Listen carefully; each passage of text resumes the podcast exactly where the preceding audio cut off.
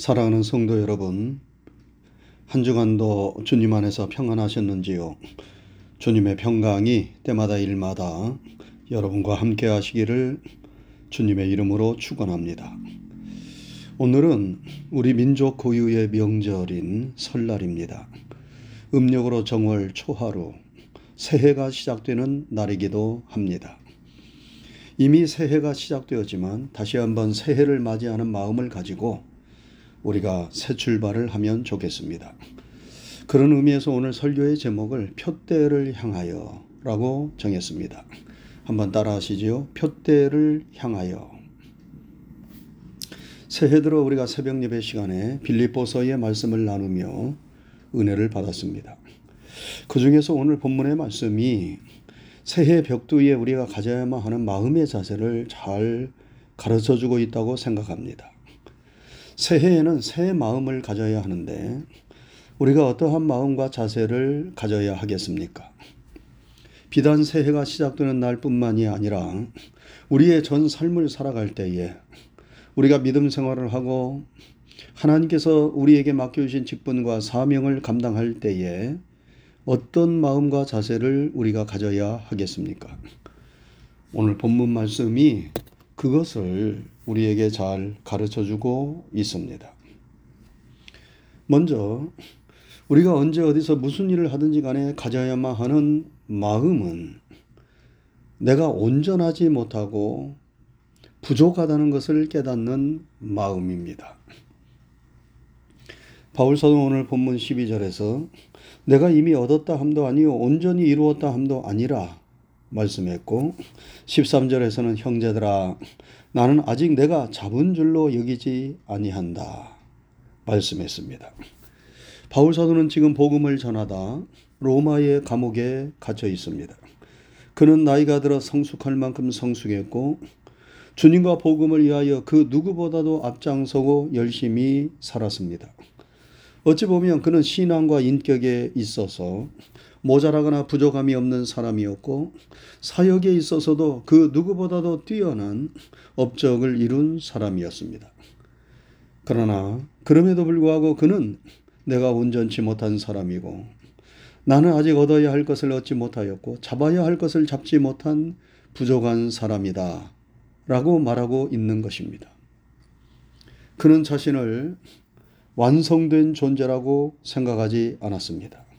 그는 자신이 아직도 배워야 할 것이 많은 과정 속에 있는 존재라고 생각했습니다. 참으로 겸손한 사람입니다. 그러면서 그것은 인간의 실상이기도 합니다. 여러분, 이 세상에 완전한 사람이 어디 있습니까? 모든 것을 다 알고 아무 일에도 모자라거나 부족함이 없이 흠없게 살아가는 완전한 사람이 이 세상에 있습니까? 이 세상에는 그런 사람이 존재하지 않습니다. 완전한 것 같이 보여도 부족한 면이 있고 다 채워진 것 같아도 빈 공간이 있는 것이 인간의 모습입니다. 그래서 우리 모두는 완성과 안전을 향하여 가는 도상에 있는 존재들이지 완성되고 완전한 존재는 아닌 것입니다. 우리가 언제 어디서 무슨 일을 하든지 간에 이 사실을 깨닫는 것이 아주 중요합니다. 그래야 우리가 발전할 수 있습니다. 내가 완전하고 부족함이 없다고 생각하는 사람은 더 이상 배우지 않습니다. 배울 필요가 없지요. 그러면 발전하지 못합니다. 우리가 발전하지 못하면 그것은 고인 물처럼 되는 것입니다. 고인 물은 썩습니다. 그러나 흐르는 물은 깨끗하고 시원하고 신선합니다. 자신의 부족함을 알고 배우기를 힘쓰는 사람이 흐르는 물과 같은 사람입니다. 내가 나이가 들었어도 아직도 내 인격이 모자라고 내 신앙이 부족하고 내 배움이 부족함을 알아야 합니다. 그럴 때에 우리는 겸손하게 목표를 향하여 전진하며 발전할 수 있는 것입니다. 제가 어느 글에서 멋지게 나이 들어가는 사람들의 공통적 특징들을 적어 놓은 글을 읽었어요. 나이가 들수록 멋져지는 사람들이 있습니다. 아름답게 나이 드는 사람들이 있습니다. 비록 그 얼굴이나 몸짓은 젊은이의 모습은 아니지만 너무 멋지고 아름답다고 느껴지는 어른들이 있습니다. 여러분 그들의 공통점이 무엇입니까? 첫째는 나이를 계급으로 생각하지 않는다는 것입니다. 나이 든 것이 무슨 자랑이나 유세가 아닌데 어디를 가든지 나이 든 티를 내고 너 몇 살이냐고 묻고 나이 든 것을 무슨 벼슬처럼 생각하는 사람은 요즘 말로 꼰대들입니다. 이런 꼰대가 되어서는 안 됩니다. 그러면 어디를 가든지 존경받기 어렵습니다. 사람들이 멀리하고 기피하는 사람이 됩니다. 그러나 나이가 들었음에도 불구하고 어리고 젊은 사람들을 존중할 줄 알고 자만하지 않고 조급해하지 않고 은은한 뚝배기처럼 따스함을 품고 자신보다 어린 사람들을 대한다면 그 사람이 멋지게 나이 들어가는 사람입니다. 다음으로 멋지게 나이 들어가는 사람은 무언가를 계속 배우는 사람이라고 하였습니다. 고인 물처럼 가만히 있는 것이 아니라 뭔가 움직이면서 배우려는 사람은 스스로에게 활력을 불어넣을 뿐만 아니라 다른 사람에게 활력을 불어넣고 그런 활력이 다른 사람들의 눈에 멋지고 아름답게 보이는 것입니다. 여러분 바울 사도는 나이 들어 감옥에 갇혀 있으면서도 뭔가를 계속하고 있어요. 감옥 안에서도 전도합니다. 그리고 감옥 안에서 옥중 서신을 써서 밖에 있는 성도들을 보살피고 있습니다. 우리가 볼 때에는 너무나 온전한 것 같은데 자신이 온전치 못하다 하면서 자만하지 않고 끊임없이 전진하고 배우려는 모습을 볼 때에 참으로 멋지고 아름답게 보이는 것입니다. 우리는 비록 흐르는 세월 속에 나이가 드는 것을 피할 수는 없지만 계속해서 모자란 것을 배우고 부족한 것을 채우려는 노력을 게을리 하지 말아야 합니다. 그래야 삶의 생기가 돌고 멋지고 아름답게 나이 들 수가 있습니다. 그리고 한 가지 더 멋지게 나이 드는 사람의 특징은 누군가의 버팀목이 되어준다는 것입니다. 여러분, 나이가 든다는 것은 그만큼 인생의 경험이 풍부하고 경륜이 쌓였다는 것을 의미하는 것 아니겠습니까? 그래서 나이가 들수록 조급한 마음보다 여유 있는 마음을 가져야 합니다. 차가운 마음이 아닌 따뜻한 마음을 가져야 합니다. 그래서 누군가가 자신의 어려움을 말하며 의지하려고 할 때에 따뜻한 마음으로 공감하고 잘 들어줄 때 사람들은 의지가 되고 힘이 되는 것입니다. 자신의 지식과 경험이 많다고 우쭐대고 가르치려고만 하지 말고 따뜻한 마음으로 상대방의 말을 잘 들어주고 공감해주는 어른을 만날 때 그 어른을 더 의지하고 싶고 그런 어른이 멋지게 보인다는 말입니다. 여러분 우리 모두가 다 부족하지만 우리 모두가 다 흐르는 세월 속에 나이 들어가고 있지만 이렇게 멋지고 아름답게 나이가 들어가면 좋겠습니다. 다음으로 우리가 언제 어디서나 가져야만 하는 마음의 자세는 뒤에 있는 것을 잊어버리는 자세입니다. 여러분, 이것은 이미 지나간 과거의 일에 우리가 얽매여서는 안 된다는 말씀입니다. 바울사는 오늘 본문 13절에서 형제들아 나는 아직 내가 잡은 줄로 여기지 아니하고 오직 한 일, 즉 뒤에 있는 것은 잊어버리고 라고 말씀했습니다.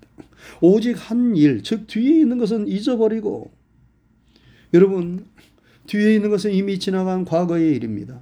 이미 지나간 일은 다시 돌이킬 수도 없고 다시 돌아오지도 않습니다.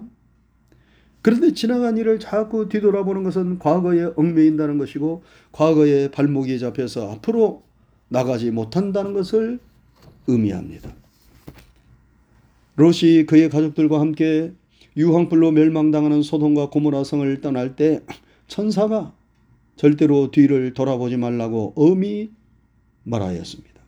뒤를 돌아보면 소금 기둥이 될 것이라고 경고하였습니다. 그런데 무엇이 아깝고 아쉬웠는지 롯의 처가 그만 뒤를 돌아보았어요. 그 결과 어떻게 되었습니까? 소돔과 고모라 성에서 빠져는 나왔지만 온전한 구원에는 이르지 못하고 그만 소금 기둥이 되고 말았습니다.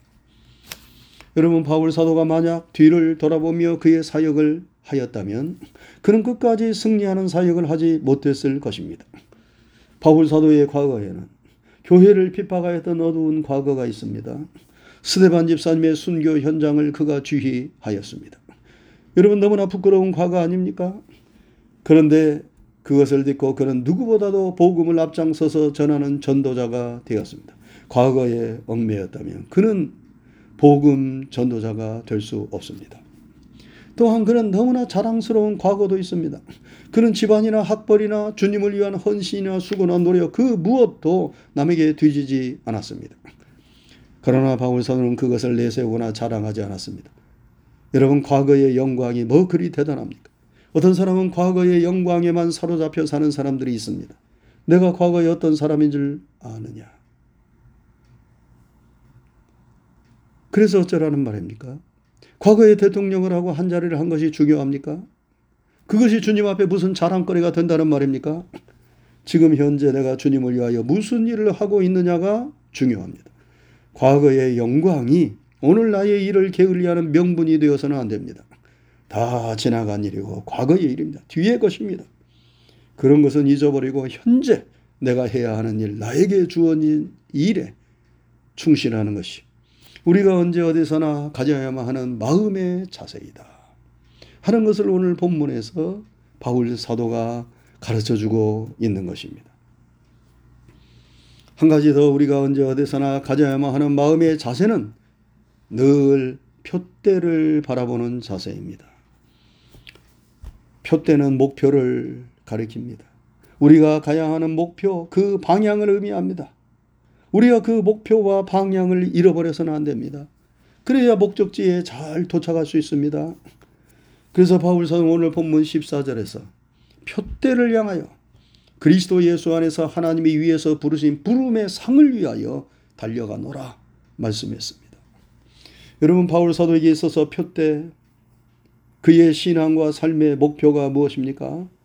그것은 바로 예수 그리스도이십니다. 바울 사도는 늘 예수님을 바라보며 예수님을 배우고 닮아가려는 삶을 살려고 노력하고 힘썼습니다. 주님의 장성한 분량이 충만한 데까지 이르는 것이 그의 삶과 신앙의 목표였습니다. 그래서 그가 늘 부족함을 느끼며 그 목표를 향한 다름질을 멈추지 않았던 것입니다. 또한 그의 목표는 장차 하나님이 부르신 부름의 상을 받는 것이었습니다. 여러분, 그는 구원받는 것으로 만족하지 않았습니다. 하나님께서 맡겨주신 사명을 끝까지 잘 감당하므로 하나님께서 예비하신 영광스러운 상급과 멸류관을 받는 것을 목표로 삼고 그는 선한 싸움 다 싸우고 달려갈 길 다 달려가고 믿음을 지킨 것입니다. 여러분, 우리도 단순한 구원이 아닌 영광스러운 구원을 받아야 하지 않겠습니까? 하나님 나라에서 주님이 주시는 아름답고 영광스러운 상급과 멸류관을 우리가 다 받아야 하지 않겠습니까? 우리의 믿음 생활이 우리의 삶이 그런 목표를 향하여 달려갈 수 있기를 바랍니다. 사랑하는 성도 여러분, 새가 되면 세상 사람들도 다 목표를 세웁니다. 이 한 해 동안 내가 무슨 일을 해야 하겠다. 돈을 벌기 위하여, 건강을 지키기 위하여, 성공하기 위하여, 지금 내가 여기서 할 수 있는 일이 무엇인가를 생각하며 그 목표를 위하여 달려갑니다. 우리도 세상에서 우리가 이루기를 원하는 목표들이 있어야 하겠습니다. 그리고 하나님의 은총과 축복을 힘입어 금년에 우리가 이루고 달성하기를 원하는 그 목표들을 다 이룰 수 있기를 바랍니다. 그런 세상적인 목표와 더불어 영적인 신앙적인 목표들도 세우고 그 목표 표대를 향하여 힘있게 달려갈 수 있기를 바랍니다. 우리가 조금이라도 주님을 더 닮아가야 하겠다. 조금이라도 내가 더 기도하며 살아야겠다. 조금이라도 더 하나님의 말씀을 가까이 하며 살아야겠다. 조금이라도 더 푸근하고 여유 있는 마음을 가지고 살아야겠다. 조금이라도 더 어른다운 멋진 삶을 살아야 하겠다. 그 어떤 목표 표대이든지 간에 하나님이 기뻐하시는 좋은 목표 표대들을 우리가 분명히 세우고 그 표대를 향하여 그 표대를 향하여 힘있게 달려감으로 이 한 해를 마무리할 때에 내가 조금이라도 더 발전하고 좋아졌음을 드러내고 증거하는 여러분과 제가 될 수 있기를 주님의 이름으로 축원합니다. 기도하겠습니다. 은혜로우신 하나님 아버지 감사합니다. 지난 한 주간의 삶도 주님께서 우리와 함께 하시고 선하게 인도해 주신 것 감사를 드립니다. 오늘 거룩하고 복된 주님의 날에 다시 한번 우리의 머리를 주님 앞에 조아리며 주님을 찬양하고 예배하고 기도하게 도와주시오니 감사를 드립니다. 오늘은 또 음력 설날 정월 초하루 날입니다. 하나님 아버지 이미 새해가 시작되었지만 또 다른 이렇게 새로운 새해를 우리가 시작하고 출발하는 날을 맞이하였습니다. 우리가 새해를 시작하고 출발하면서 어떤 목표, 어떤 표태를 향하여 달려가야 할 것인가를 오늘 본문의 말씀을 통하여 우리에게 깨우쳐 주시고 가르쳐 주셨사오니 우리가 뒤에 있는 것은 잊어버리고 앞에 있는 것을 향하여서 우리의 부족함과 연약함을 잘 깨달으며 더욱더 발전하고자 하는 마음을 가지고 성령의 도우심을 바라고 의지하면서 우리가 하루하루 이 새로운 해를 살아갈 수 있도록 도와 주옵시고 그리함으로 인하여 이 한 해 동안 좀 더 주님께 가까이 나아가고 주님을 배우고 주님을 닮아가는 그런 하나님의 사람들이 다 되게 하여 주시옵소서. 성령의 능력과 지혜로 이 모든 일들을 아름답게 이루어가는 우리 모두가 되게 하여 주옵시고 몸 대신 교회가 되게 하여 주시옵소서. 한 해에 되어지는 모든 일들 가운데 주님이 선한 목자가 되어 주시고 천군 천사를 동원하셔서 지켜 주시고 인도해 주시옵소서. 믿음으로 모든 것을 맡기고 의지하오며 예수님 귀하신 이름 받들어 감사하고 기도드리옵나이다. 아멘.